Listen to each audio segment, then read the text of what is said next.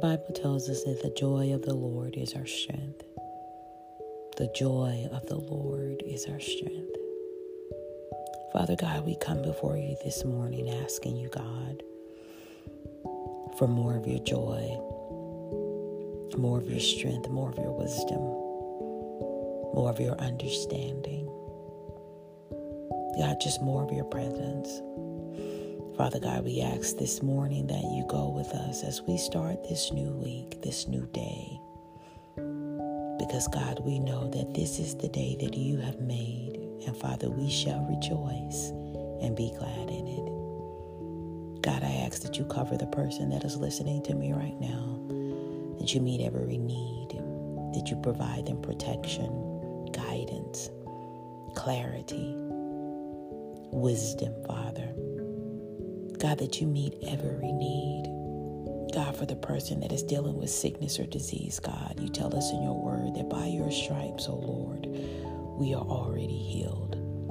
So, God, I ask for healing upon their bodies, upon their minds, upon their emotions.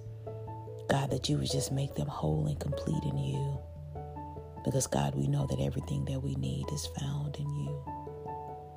So, Father God, we ask this morning that you let us be the answer to someone's need, that you allow us to be light in dark places. So, God, present every opportunity and give us the boldness and the courage to accept that opportunity so that you may receive the glory. Father God, for the person that's listening to me, God, that is searching, God, I ask that you meet them, that you touch their hearts, their minds, their souls, and spirit, that you comfort them, that you ease their fear and anxiety. God, that you help them to see who they are in you. God, just have your way in them. Breathe life into them.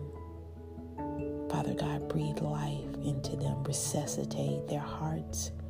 Those that may be weary, downtrodden, those that feel hopeless, God, I ask that you increase their faith and hope in you. So, Father God, we'll be careful to give you all the glory and the honor. And in your name we do pray. Amen. Again, as the scripture says, the joy of the Lord is our strength. So allow God to fill your heart with joy this week. And you'll feel yourself be re-strengthened, renewed, revived.